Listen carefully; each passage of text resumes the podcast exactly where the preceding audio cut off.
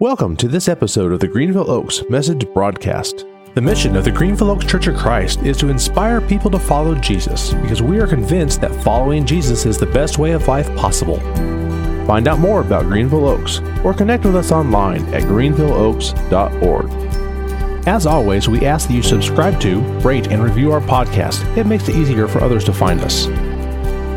And now, on to this week's message with lead minister Colin Packer.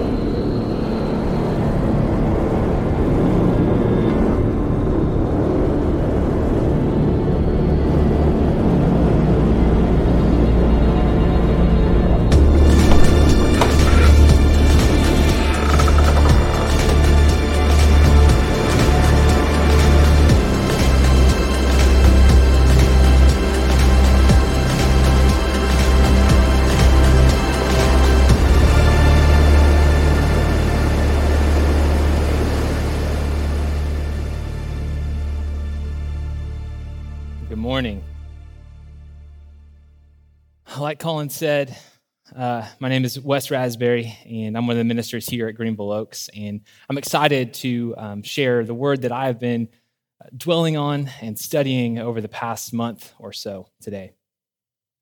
We're currently walking through the story as a church. It's a 31 week journey, and this week we're in chapter 13. We've taken a two week hiatus uh, the past couple of weeks, but we're back to it today. Uh, but before we dive into the actual story, I want to share a couple things that have stood out to me as we have been going on this journey. First of all, this, this practice of going back through these stories has given me some new insight and new perspective into these stories that so often become familiar or common. I don't know if you've ever had that experience where you read something again for the, for the first time in a while and you see a new detail or a new thing that stands out. Uh, secondly, it's introduced me or maybe reintroduced me to some heroes in these stories that kind of take a second uh, rate. They're, they're not the, the heroes that we so often talk about. I'm thinking especially of Aaron and Miriam, who are right alongside Moses leading Israel, or Caleb and Joshua, or uh, De- Deborah or Jael. All these people who, who are heroes in our story, but we don't often talk about them. They, they're like the second tier, uh, second string heroes. And lastly, this practice of going back through these stories has helped me see that these people in the Bible that we, that we read about, these heroes in our stories, are people. They have faults, they have frailties, they have dirty, de- uh, dirty details and secrets um, that we, we kind of forget sometimes, don't we? This week, uh, we're back into the story. We're in chapter 13, and this is the story and the life of Solomon. And Solomon might be one, this story might be one that you're familiar with, that you're um, remembering, and, and Solomon might even be a hero in your Bible. He was a relatively good king after David. His, his reign is um, categorized as one of wealth and prosperity. Um, he was the wisest man, perhaps, that the world has ever seen. He even built the Lord's temple. And, and, and he contributed so much to our scriptures, didn't he? Many of the Proverbs are credited to him, Ecclesiastes, the Song of Songs. So let's sing his praises, right?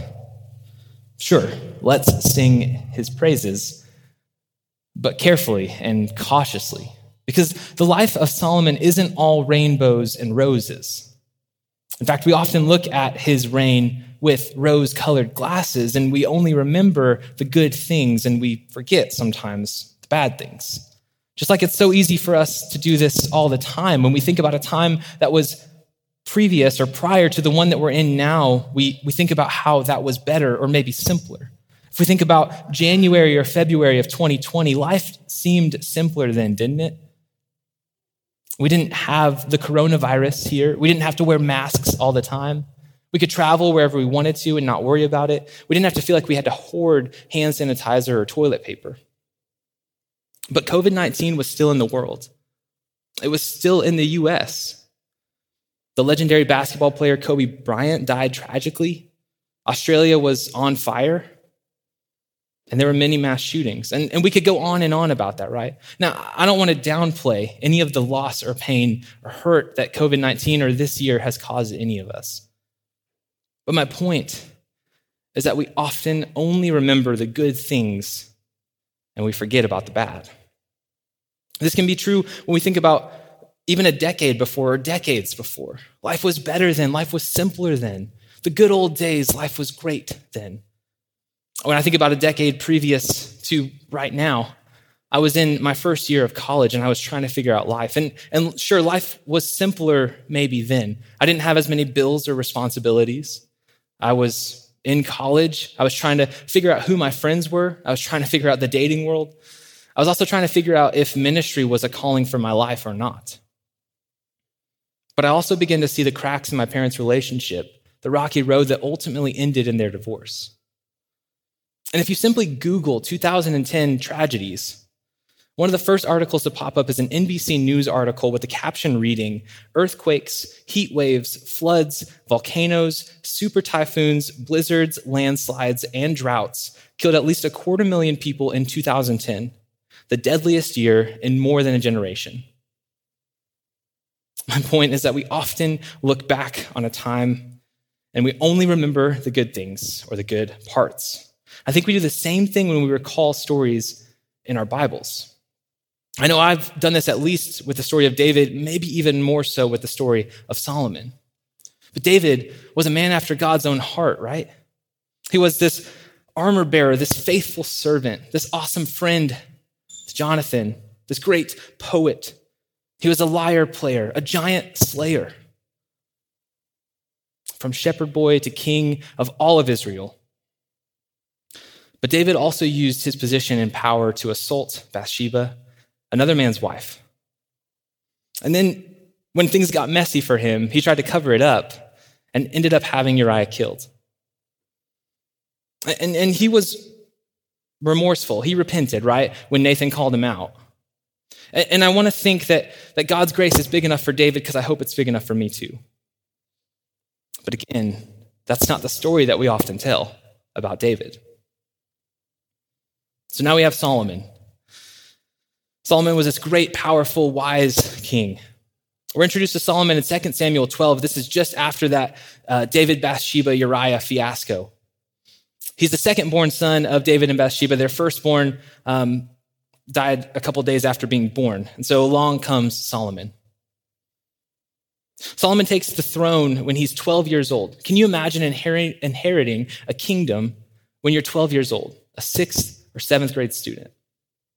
But here's the thing Solomon was actually fantastic in the beginning. Flip over with me, if you will, to 1 Kings 3 4 through 14. It says, The king went to Gibeon to offer sacrifices, for that was the most important high place. And Solomon offered a thousand burnt offerings on that altar. At Gibeon, the Lord appeared to Solomon during the night in a dream, and God said, Ask for whatever you want me to give you. Solomon answered, You have shown great kindness to your servant, my father David, because he was faithful to you and righteous and upright in heart. You've continued this great kindness to him and have given him a son to sit on his throne this very day. Now, Lord my God, you've made your servant king in place of my father David, but I'm only a little child and I do not know how to carry out my duties. Your servant is here among the people you have chosen, a great people, too numerous to count or number. So give your servant a discerning heart to govern your people and to distinguish between right and wrong. For who is able to govern this great people of yours? The Lord was pleased with Solomon, with, with that Solomon had asked for this. So God said to him, Since you've asked for this and not for long life or wealth for yourself, nor have asked for the death of your enemies, but for discernment and administering justice, I will do what you have asked. I will give you a wise and discerning heart, so that there will never have been anyone like you, nor will there ever be. Moreover, I will give you what you have, you have not asked for, both wealth and honor, so that in your lifetime you will have no equal among kings. And if you walk in obedience to me and keep my decrees and commands as David your father did, I will give you a long life. Colin already showed my bias, but I'm the student minister here. And I think maybe there's a lesson here for all of us in entrusting, empowering, and giving real leadership opportunities to the younger generations. Solomon's reign, again, is marked by um, wealth and prosperity and gain. Arguably, wisely, Solomon marries woman after woman a lot in part for political reasons or for treaties. He sets up trade routes with surrounding nations, importing and exporting, growing Israel's wealth and influence. They have horses, they have chariots, they have military, and maybe most importantly of all, they have money. And was this a blessing? Yeah, sure, it seems like it, right? It seems that through his God given wisdom, Solomon was able to lead Israel well. He was able to make great financial and political decisions and to accumulate perhaps the most wealth Israel had ever seen. Thus, it seems as though God had blessed Solomon and blessed Israel. So then we can all say with great emphasis and agreement that Solomon was wise. But I would argue that we should not just stop there, that we should maybe emphasize that word was in that sentence. You see, like many other stories in scripture and history, that we only remember the good things and forget about the bad, the story of Solomon also ends tragically. In fact, we're told that Solomon received 25 tons of gold yearly, or, as the Bible also puts it, 666 talents of gold.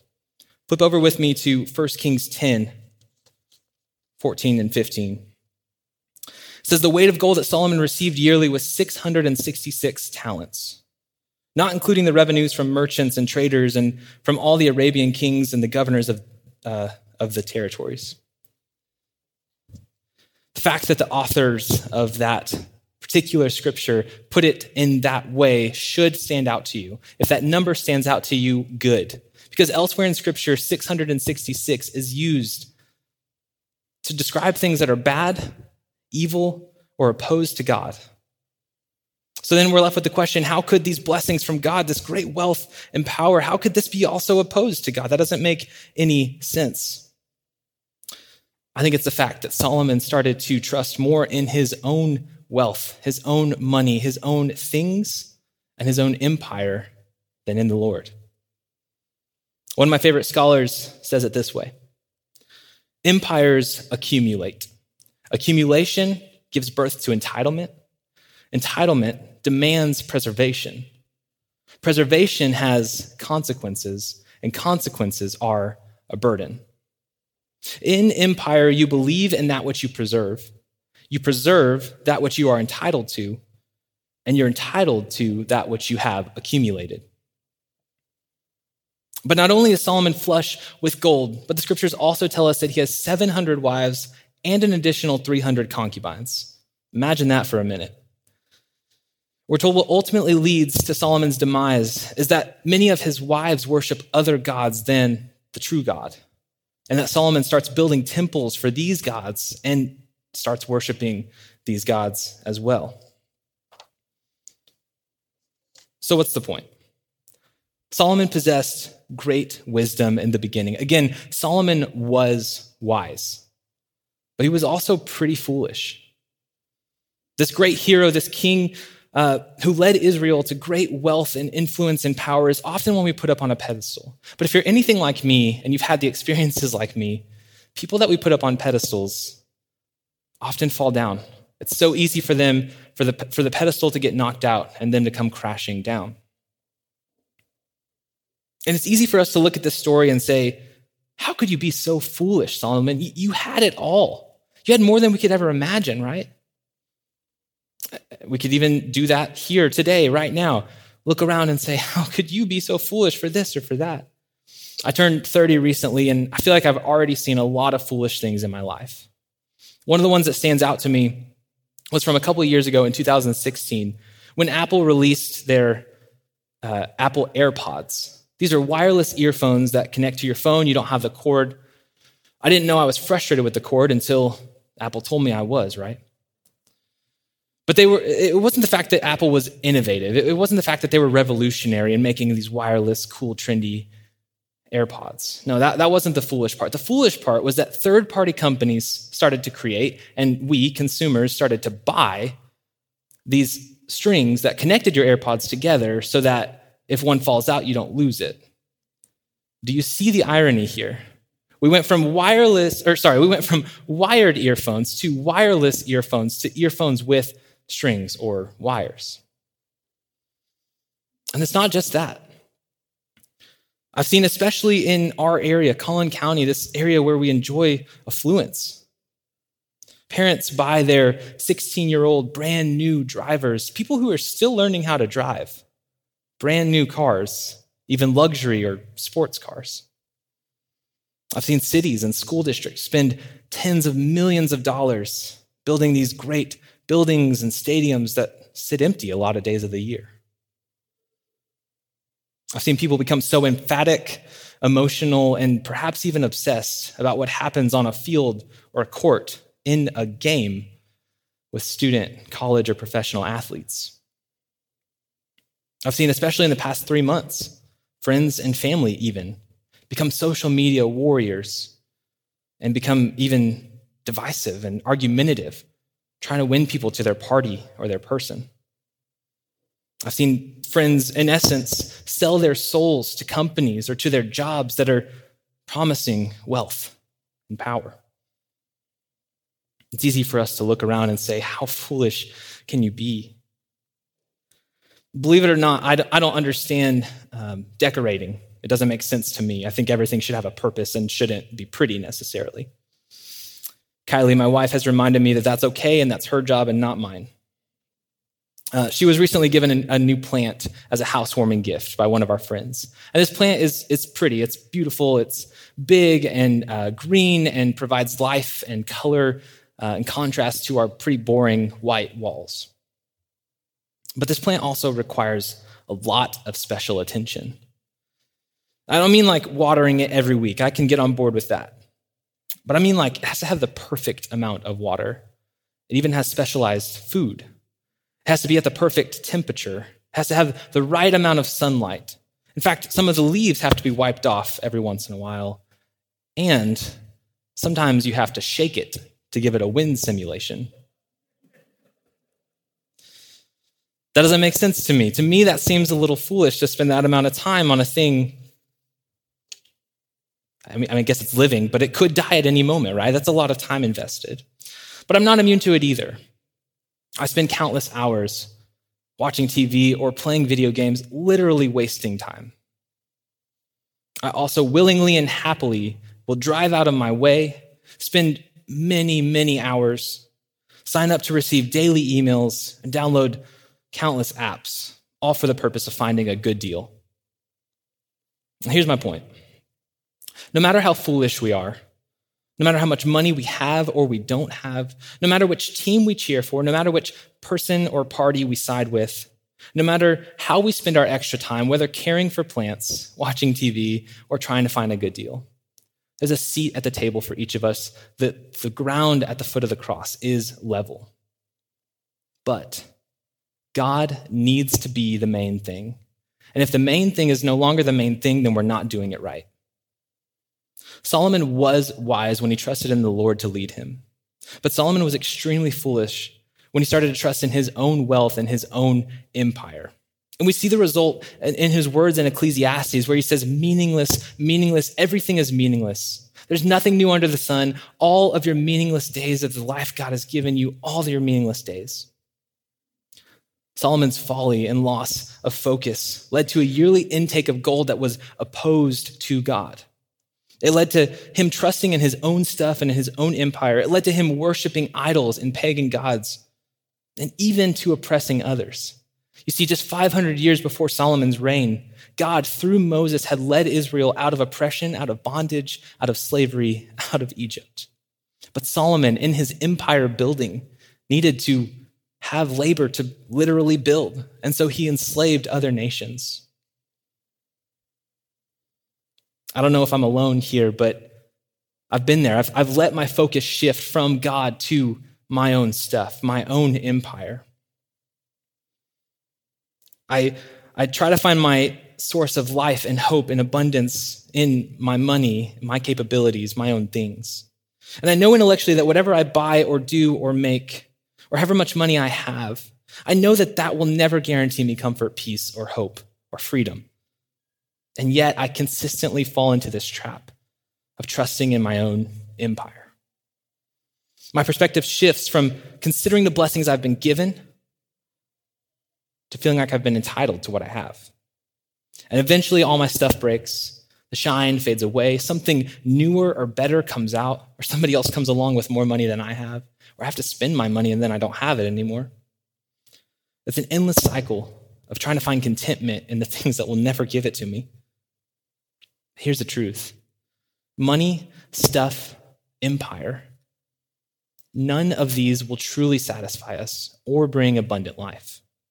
And if you want proof, take a look at the usage rates for antidepressants, for suicide, for loneliness and isolation. I was talking to a guy the other day who randomly opened up to me about making $150,000 a year, which, believe it or not, is a lot more money than I make. But are all of his debts paid off? Is he worry free? Has he found contentment? No. In fact, he was sharing how his debt to income ratio was so high that it was actually plummeting his credit score. And how he found himself spending his money on things that he didn't need like $900 earrings for his four year old daughter. One thing you may not know about me is that I have a deep love and admiration and respect for rap music. And before you write me off, before you count me out, I minored in English, and I think it's really creative how they can craft words and sentences on top of a catchy beat and all without twanging guitars. One of my favorites is a guy named Jon Bellion in his album from a couple years ago called The Human Condition, he speaks to this candidly over the course of a couple songs. He talks about how even though we're always connected, we always are online, we have GPS on our phones, we're always connected, how we often feel lost, lonely, isolated, or alone. He talks about how America is, is the wealthiest and, and we, we enjoy the most wealth and prosperity that the world has ever seen. Yet, we're workaholics, we're addicted to pain pills or pills in general, and we endlessly spend the money that we have. And lastly, he talks about money, although it may be gold, it's still a chain. Here at Greenville Oaks, our mission is to inspire people to follow Jesus because we believe that that's the best way of life possible. We believe in the words of John 10, where it says that Jesus came to bring the abundant life, life to the fullest. We also believe that this kind of life satisfies us truly and deeply, giving us the contentment that we all desire. And when we live into this abundance, into this full life, and share it with others, we combat isolation. So, as we close today, let me leave you with this benediction, this blessing. Today and this week, and into this new year, may you, my sisters and brothers, be wise enough not to lose sight of what God is doing in and around you. May you not fall prey to the trap of foolishness, of hoping and trusting in your own stuff and wealth, your own empire. But may you hope and trust in the Lord our God. The only one who can truly satisfy you, the bringer of the abundant life. And may you share the abundance that is yours in Christ Jesus. Go in peace today. Thank you for listening to this message from the Greenville Oaks Message Broadcast. We hope this message helps you to inspire people to follow Jesus because you're convinced, like we are, that following Jesus is the best way of life possible. Connect with us on Instagram. You can find and follow us there at Greenville Oaks. Discover more about the Greenville Oaks Church online at greenvilleoaks.org.